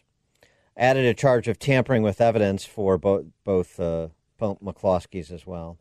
Mark McCloskey, this uh, trial attorney, uh, remember they spoke at the RNC too. They broke down our gate. They trespassed on our property. Not a single one of those people are now charged with anything. We're charged with felonies that could cost us four years of our lives and our law license. What you're witnessing here is just an opportunity for the government, the leftist Democrat government of the city of St. Louis, to persecute us for doing more, no more than exercising our Second Amendment rights. Mm-hmm. We have a, a real issue right now, not just in terms of the tolerance for lawlessness by the left, but also the law enforcement against those who would protect themselves when the protection they pay for through their taxes is told to stand down. That's on the ballot on November 3rd. And you don't have to like the McCloskeys to recognize the importance of that case. I don't like the McCloskeys from everything I know about them because I'm not particularly disposed to litigious trial lawyers. Uh, but and they're getting mugged by the reality of their erstwhile friends that uh, their profession otherwise finances, aren't they? But it doesn't mean they should. I mean, that's why we have constitutional rights. They're for everybody, not just people you like. That's the only way you have a civil society. And we don't increasingly now, do we?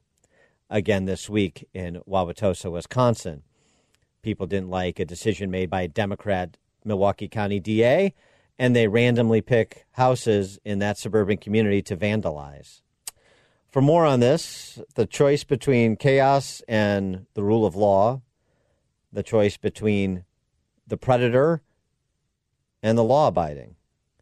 We're pleased to be joined by Randy Peterson, senior researcher at the Texas Public Policy Foundation, retired law enforcement officer with the Bloomingdale, Illinois Police Department, former director of the Tarrant County College District Criminal Justice Training Center in Texas. Randy, thanks for joining us. Appreciate it. Thank you for having me. Morning. So uh, you retired from uh, Bloomingdale Police and you moved to Texas, did you? Boy, that's an unusual story. I think that's becoming a pretty uh, uh non-interesting story. Yeah, it really is. Uh, imagine that. Um, uh, you uh, penned a piece in the American Conservative about uh, this choice before us on election day. I mean, really every day, particularly in, in, with our local government that is closest to us and we can have the most influence on. Uh, that should be that should that should not necess- necessitate an election to make that choice. But in addition to that, of course, it's on the ballot, up up and down the ballot on November third. Yeah, we, we I mean we definitely have a choice coming up, and I, I think the the scary part you pointed out the the McCloskey inc- incident. When you think about that, um, you know the the left, uh, you know, no one six months ago, no one was seriously talking or discussing about defunding the police, or or in many circumstances in, left uh, circles actually abolishing the police. That was that was a non-starter issue and now it's becoming almost mainstream through uh, at least on that side of the of the table. There's not a lot of middle ground there, and when you see with the with the McCloskeys, that's that's what society looks like when you don't have police. They have to police themselves, and now they tried to take that right away from them. Right? They've indicted them for doing that. There was no police there to defend them. Um, they took minimal steps to defend themselves. Right? I mean, it was a display of firearms. It wasn't. They didn't shoot at anybody.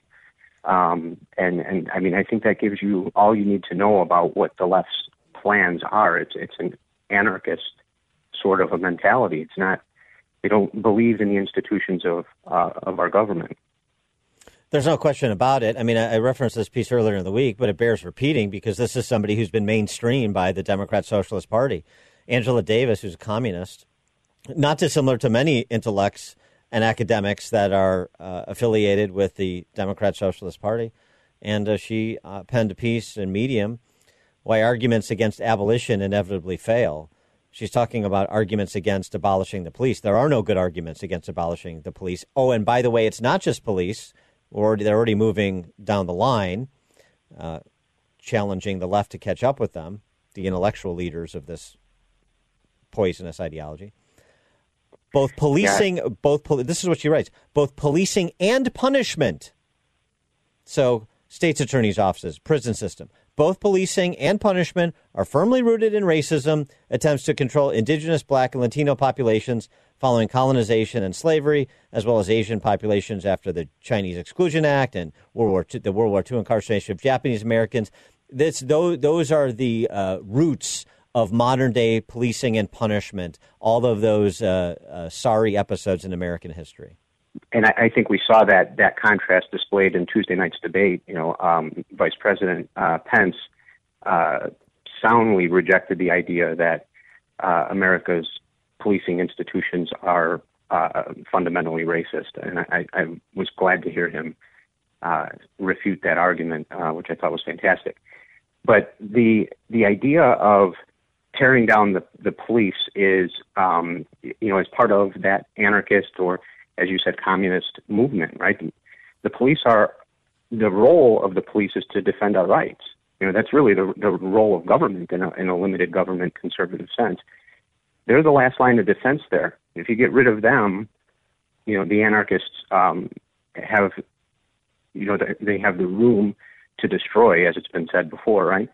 Um, so removing the police as defenders uh, is a huge problem. Defunding them is the first step towards that, right? Because you'll make them incompetent through minimizing their training and uh, not being able to hire the best and brightest. All of those things will occur. So you can break it down slowly or tear it down quickly, but either way, that's their goal.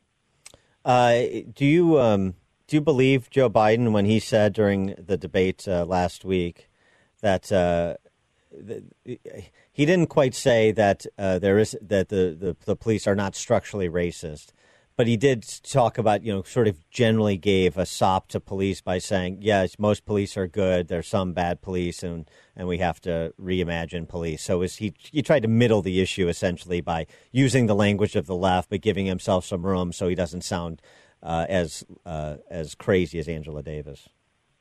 Right.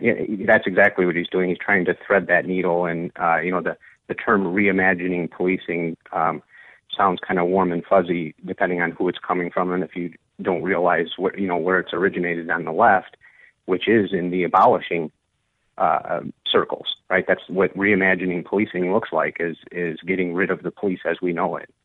Um, so he, you know, he he said both sides of the issue, I guess, which is, is not unusual. The, the, um, this is important because of the uh, the Orwellian uh, newspeak that the left engages in. When they say reimagine police, I mean they're saying the same thing Angela Davis is saying. And, and let me tell you what she said again in this piece. Just as we hear calls today for more humane policing, people at the time, then called for a more humane slavery. That's what that's the comparison she makes. So for people who are saying Tim Scott, for example, his legislation to incentivize reform at the federal level to incentivize police reforms at the local level, uh, some of the other discussions underway in individual departments about the topics that are being discussed nationally, including no-knock warrants and so forth. Uh, that's yeah. just that that's just calling for a, a, more humane form of slavery, according to Angela Davis. So when people say uh, reimagine, they are talking about defund. They are talking about social workers either right away or over time displacing police. That they are talking about what Angela Davis is talking about it. They're just not talking about it in the stark terms that she is. That's exactly right. They're, they're, the idea of reimagining police policing is to change it completely. It's not to improve it. Right? As conservatives, we take incremental steps to improve fundamental institutions. We don't take drastic steps. Um, and tear down long-standing institutions like that. That's their goal is to is to completely uh, change it and into something that we wouldn't recognize. And I think you pointed out some of the ideas are, you know, uh, social workers responding, and um, you know, if that doesn't make you feel unsafe, um, you know, in the middle of a, a robbery, the idea that uh, two or three social workers might come through the door to, to help you, that's, we're here. We can talk about it. Yeah. I'll tell you what, I'll tell you what, if I was a social worker, I wouldn't be volunteering for that duty. Uh, I mean, uh, honestly, I mean, it's just, it's just, it's really just breathtaking. Randy Peterson, senior researcher at the Texas Public Policy Foundation, retired law enforcement officer from, uh, Bloomingdale, Illinois Police Department, and former director of the Tarrant County College District Criminal Justice Training Center in the Republic of Texas. Randy Peterson, thanks for joining us. Appreciate it. Thank you. Have a great day, guys.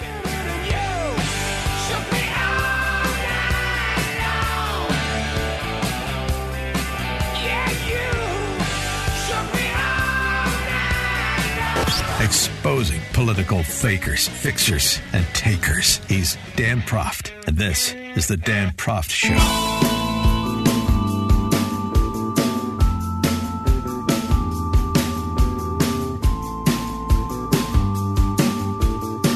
Welcome back to the Dan Proft Show, segueing from our conversation with uh, Randy Peterson about uh, policing and uh, not being systemically racist uh, to uh, America being systemically racist, as our friend David Azerrad writes uh, at Real Clear Public Affairs in their 1776 series on the peculiar character of American racism. The, that America is racist, is a racist country, is the great self evident truth of the left and of the ruling class whose moral opinions are shaped by it. The truth is self evident in the sense of being readily apparent to them, as evidenced by the countless disparities in life outcomes between blacks and whites. No explanation for these disparities is ever required their mere existence is proof of racism. All disparities are. And uh, that includes disparate treatment. So Yelp is on the case, uh, folding in with uh, the uh, state sponsored racial order that uh, the ruling class is uh, attempting to effect. The Scarlet Why? perhaps, is uh, something that uh, will be uh, uh, businesses will be required to adorn if uh, they are accused of racist behavior. Have you heard about Yelp's new program? As part of their initiatives to be more woke, because as Yelp says, we value diversity, inclusion, and belonging both internally and on our platform, which we means we have a zero tolerance policy for racism. Yeah, racism is great for business, isn't it? This is the old um, Milton Friedman formula. I want to punish the racist, you don't. I want to punish the racist, and the marketplace is the best way to punish that person. You want to institute laws that protect the racist by requiring them to behave like the non racist. An interesting way to think about it. I think it is. The uh, shoe store that says, I will only sell to Asians and no others. Well, uh, when that be, becomes known, and uh, to the extent that you can't uh, generate a large enough customer base against uh, of Asians only, then you're going to be in trouble economically compared to your competitor across the street who sells to Asians, whites, blacks, everybody under the sun, right? Is that logical? To follow? Yelp rolled out a number of initiatives to help users find and support black owned businesses. We partnered with My Black Re- Receipt on the launch of Black Owned Business, uh, Black Owned Business Attribute, joined the 15% pledge to further amplify black owned businesses. Mm-hmm. While searches for black owned businesses surged on Yelp, so did the volume of reviews warning users of racist behavior at businesses. So today, uh, meaning yesterday, they announced a response to this. They, that Yelp will now place a distinct consumer alert on business pages to caution people about businesses that may be associated with overtly racist actions. And they have a picture of it, exclamation point with three circles. Business accused of racist behavior blares the alert. Recently, someone associated with this business was accused of racist behavior, resulting in an influx of people posting their views to this page. Racism is reprehensible, has no place on Yelp, and we unequivocally reject racism in any form. Read reports about racist behavior here. uh, when a business gains public attention for reports of racist conduct, such as using racist language or symbols, Yelp will place this new business accused of racist behavior alert tag on their Yelp page to inform users, along with a link to a news article where they can learn more about any incident. Gosh, do you see any potential pitfalls to this? You think this is going to improve relations and stamp out racism in the uh, few corners in which it continues to exist in a meaningful way? Yes, it continues to exist, but the ubiquity of it is uh, so vastly overstated by these um, woke warriors. It's uh, it's really something. Now, uh, a reminder: Yelp uh, and the Yelp reminds its users that uh, Yelp's policy has always been that reviews may be must be based on actual firsthand consumer experiences with the business we don't allow people to leave reviews based on media reports because it can artificially inflate or deflate a business's star rating. But we certainly encourage people to report to you know be on the lookout for racist behavior. So here's the point. Of course, obviously, what happened. I have a bad experience at a restaurant, and I call it racism. Uh, I mean, our, our friend Will Reilly down at Kentucky State University wrote a book called The Hate Crime Hoax.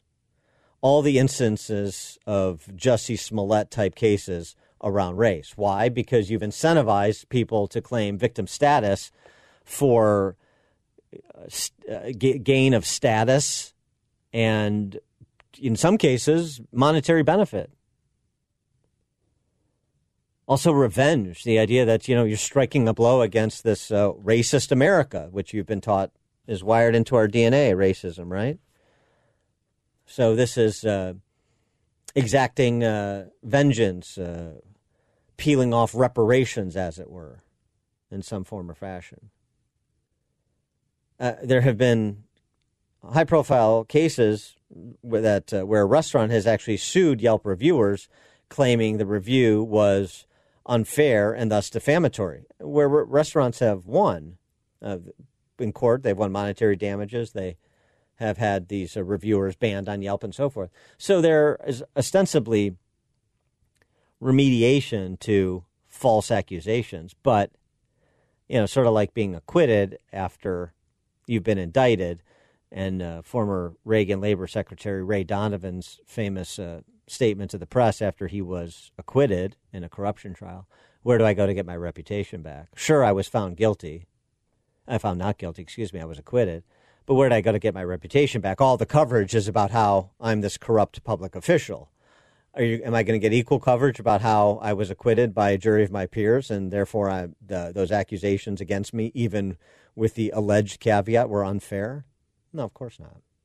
So once you're branded a uh, business accused of racist behavior by Yelp, where do you go to get your reputation back? Even if somebody had a bad experience, had an exchange with a waiter or waitress, and then they've turned that into a racial incident, even if it wasn't. Is that possible? Possible. It's likely. It's happening all the time. And it's encouraged everywhere. As if operating a restaurant or public place of accommodation wasn't difficult enough in the era of Yelp plus the era of COVID. Now you're going to get this. Now you're not only going you not only get businesses being uh, torn asunder by their government and uh, the sentinels of the state wandering around trying to jackpot people who aren't you know abiding exactly what they think the protocols are and should be regarding COVID. Now you have this. Boy, tough racket that restaurant business. Tough racket any business. Tough racket being an American these days when you're trying to get along with other people, regardless of non behavioral characteristics like their race, and you're not looking to jackpot your neighbor. You're in a, uh, well, what will soon be perhaps a protected class, but not when they're in charge, just a minority. This is Dan Proft.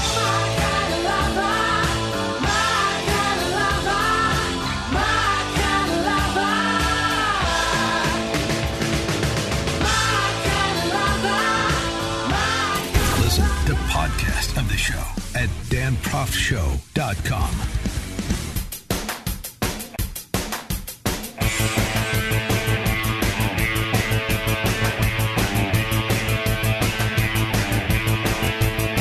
Welcome back to the show. Noor bin Laden. Being pro Trump has caused me more grief than being Osama bin Laden's niece. Boy, the headline is the story, isn't it?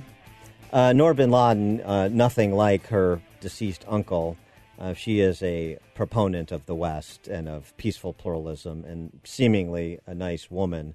But I mean, again, you saw how people react.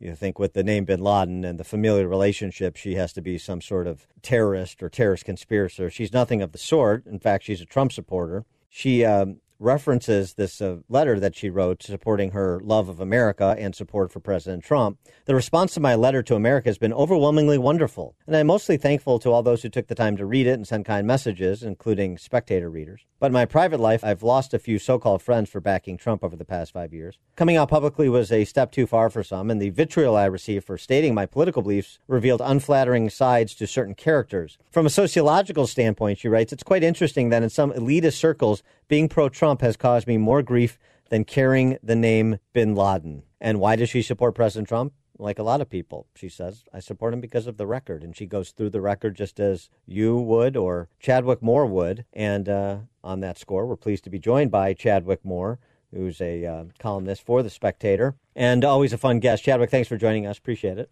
Hey Dan, thanks for having me on. So uh, you know, but I mean, I, I this is it's really something. I just I'm still jarred by that headline. Being pro-Trump caused me more grief than being Osama bin Laden's niece. What do you say to that? Is anyone honestly surprised by that headline though? Right, and especially when she uh, provides the uh, explanatory uh, backup for why that is the case. It seems to me this goes to uh, uh, what uh, another columnist, Nathaniel Blake, wrote over at the Federalist, and this was in part in response to Bret Stephens' columnist in the New York Times earlier this week about why he wanted Trump to recover. He wished Trump well with his COVID infection because he wants Trump to be perfectly healthy when he gets throttled on election day because right wing populism needs to be repudiated by Americans for the benefit of the Western world. And that's why he was wishing Trump well. His point being that elites want to get back to where things were over the 25 years that preceded Trump, and they want to just relegate this uh, unfortunate four year period as just that unfortunate and pretend like it never happened. Of course, they've been playing that since the day after the election last year. Well, I, I, maybe once actually they calmed down a bit and then realized the horrible reality they were now living in. Of course, they hope for this to be just a blip. They don't want it to be the sign of things to come and, and something to change. And and look at on their own side too. They don't want their own populist movement rising up, i.e., Bernie Sanders, the AOCs, all that. Look at how they once again throttled in their establishment candidate that has zero enthusiasm whatsoever. Um, no one's enthusiastic to vote for this guy. I don't think I've ever even seen a Biden, a Biden sign or T-shirt here in liberal New York City. But you know, the establishment's freaking out. Of course, you know, it's only a matter of time, I think, before the left does get their grassroots candidate in who has all that enthusiasm. And um, the establishment doesn't want to see that any more than the, the, the Republican establishment didn't want to see Trump get in. And now they've, you know, obviously sort of uh, over the years acquiesced to him and, and warmed up to him a bit, but it's still pretty much the same. Uh, we were talking uh, a little bit earlier in the program about. Um, the state of play in these big blue states with big blue cities that are still playing uh, lockdown whack a mole. And in some cases, moving even more draconian lockdown policies, like in California, where the advice and counsel from the governor's office in advance of this weekend was to keep your mask on as much as humanly possible, remove it only when you have to actually ingest food and put your mask up in between bites. That's that's where we're at now in terms of the granularity of the regulation of mask culture. And I wonder uh, how that's playing in New York as well, where you still have the, these sorts of fights going on, including among the Orthodox Jewish community that is rising up. Right, where you have sections of central Brooklyn and of central Queens and down on a little bit of the coast of Queens, which are now going into back to before phase one lockdown. So it's total lockdown, absolutely only only essential businesses because the government's claiming there's a spike in those neighborhoods. Now it's interesting if you compare the map, the neighborhoods that are going into going back into draconian lockdown. It's all draconian, but back into before they started to ease things up. If you overlay overlay that with the 2016 election map, an identical fit for areas that voted Republican. Obviously, there's small areas that vote Republican in New York City, but there are very red districts in New York City. So that's interesting. Of course, they'll just say it's these Trump supporters who are spreading around the virus. But other than that, I just saw that Broadway's not opening again until at least May 2021. It's almost like these people Yes. are intentionally trying to ruin their cities. And whether it's for a to crowbar themselves into the real estate industry because there's been an estimation that half the restaurants and bars will not reopen. Uh, they're trying to do. They want the government to crowbar themselves more into the real estate industry, or who knows? I mean, these communists. I don't. I don't pass anything by them. This could be part of some big plan to start driving people out of these states into red states like Texas, like Florida, and start flipping those states because these people aren't going to change how they vote. We already see mass ex- exoduses from New York and California, which will just still remain blue no matter what, into places like Texas and Florida. Uh, when we come back with uh, Spectator USA columnist Chadwick Moore, how Antifa made Chadwick a Christian. Stay tuned for that right after this.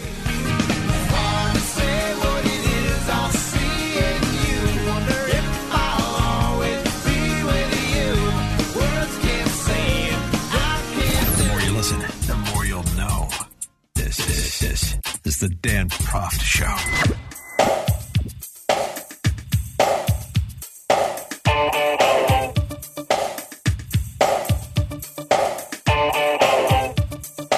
Welcome back to the show. Uh, we uh, played this clip earlier in the show, but uh, it bears repeating for our conversation with Spectator USA columnist Chadwick Moore. And this is uh, one of these uh, goons, these Antifa flag sporting goons, I hasten to add, that was arrested in connection with the alleged plot to kidnap Michigan Governor Gretchen Whitmer.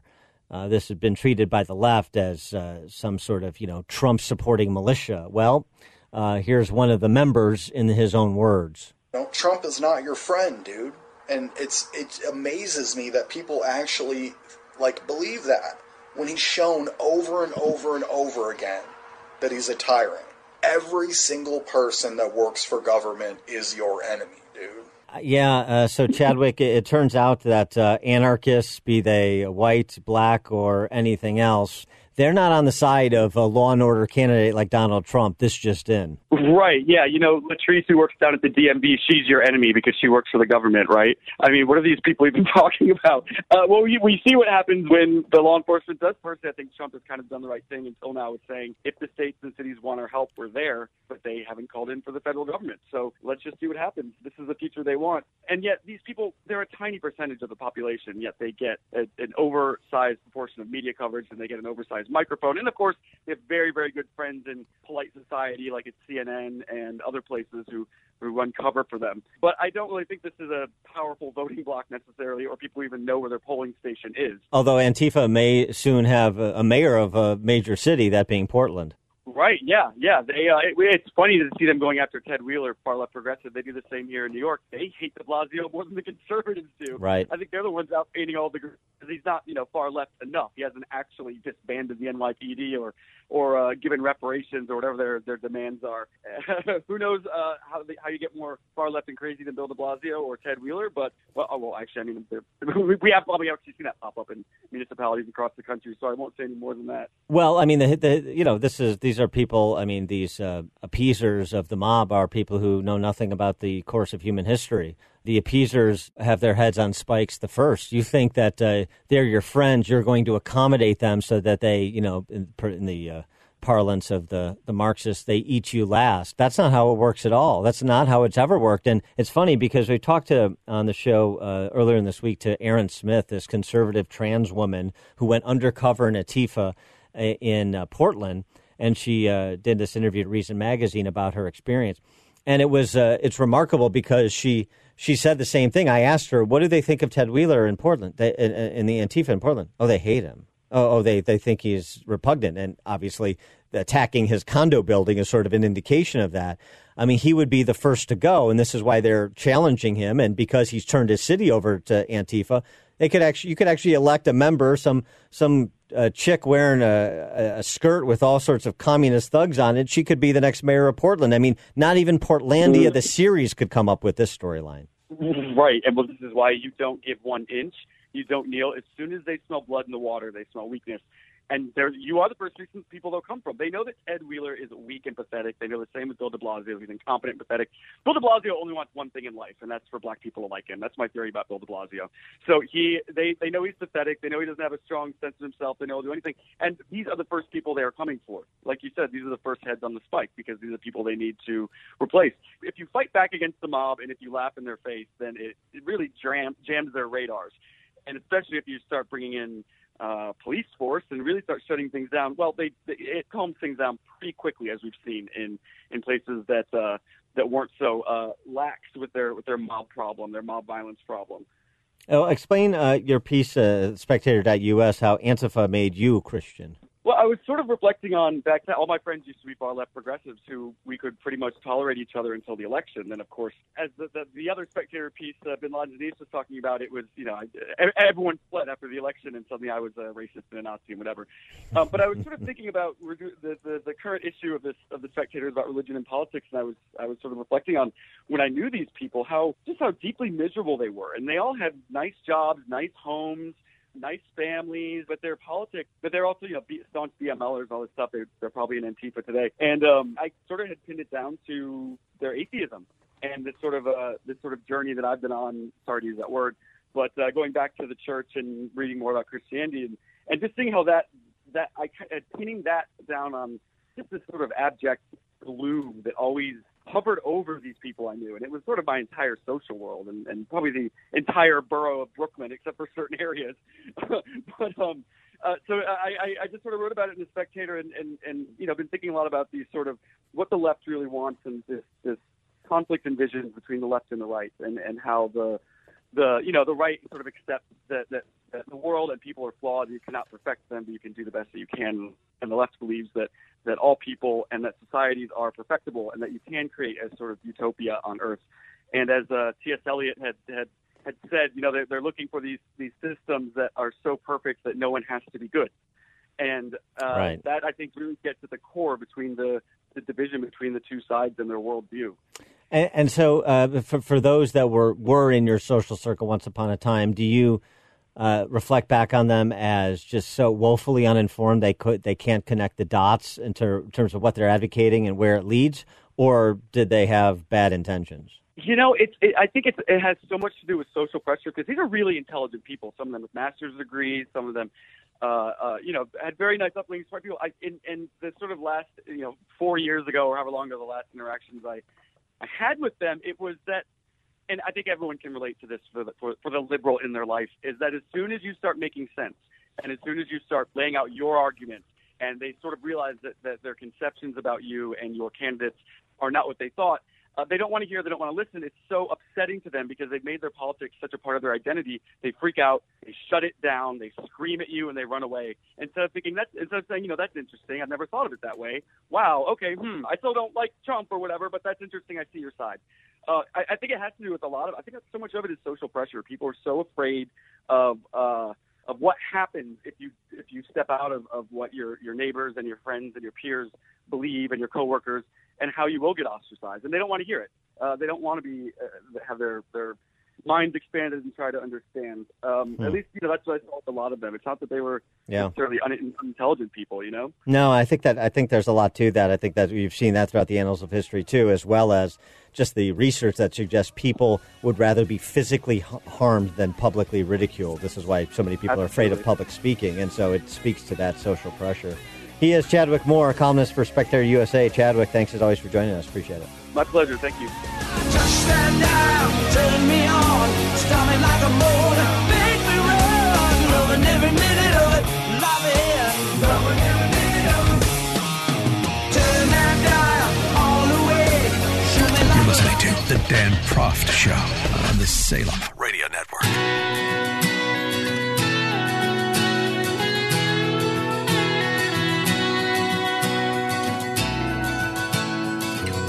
Welcome back to the show. As we close out the week, uh, consideration for how the holidays will proceed in your family. I mean, gosh, Thanksgiving will only be uh, a short time after the election. Uh, Who knows? We may not even have conclusion to the election. So, uh, in uh, politically divided families, maybe the food fights will be more intense than they've ever been, whether we have a formal outcome or not. But maybe they can be avoided by because people just won't even show up per the COVID protocols that so many of the hosts of holiday festivities are suggesting they will be instituting. This comes to us from a uh, new survey 2,000 Americans finding that holiday parties and dinners may be very different this season. And it is not just a year of, I'm afraid it's going to be the age of COVID. What's COVID culture like? Well, 30% of respondents to the survey plan on setting up mandatory temperature check at their front doors for all guests. Over half of those surveyed, 54%, say they plan on enforcing strict social distancing rules the next time they host a shindig. Are they going to put the insanity circles or squares six feet apart on their floors and carpets and so forth? Are you? Many, 46%, putting together comprehensive lists of their party guests so it'll be easier to contact trace in the event someone tests positive for COVID 19. Oh, perfect. Aren't you a dutiful little sentinel of the state? Other new party rules include having only one person serve food and drinks. That's 37% of respondents. Um, I've seen that actually at golf outings already. Mandatory RSVPs, 24%. Even holding the entire party outside, 27%. Sure, it's going to be fun in uh, states where the uh, winter is a real thing. Chicago, Illinois, where I live, yeah, I, we're still uh, reconciling with exactly how outdoor eating is going to work with sub zero temperatures. The one suggestion, and I'm not making this up, is that uh, restaurants construct essentially like little ice fishing cabins that they use their sidewalk and street space so that patrons can eat inside of these little cabins. Of course, that's an idea from the city, but it won't be financed by the city. It'll be financed by restaurateurs operating at 25, maybe 50, 40 or 50% capacity, and then that additional expense if they're to survive the winter. uh, Chicago Mayor Lori Lightfoot sent out a tweet with uh, uh, "Winter is coming" from Game of Thrones and a picture of Ned Stark. For for you Game of Thrones fan, Lori Lightfoot clearly isn't one. I, don't know how to break it to her how it ended for Ned Stark in Game of Thrones, but I digress.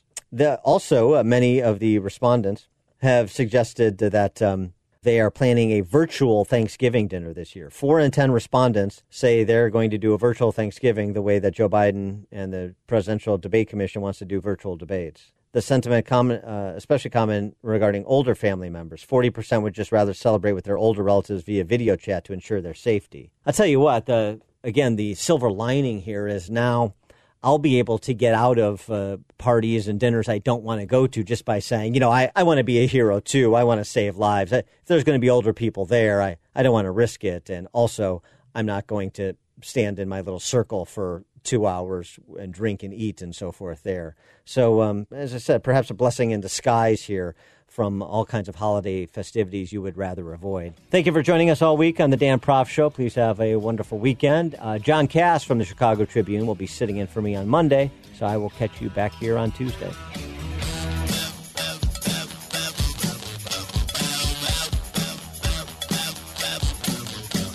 This is the Dan Proft Show.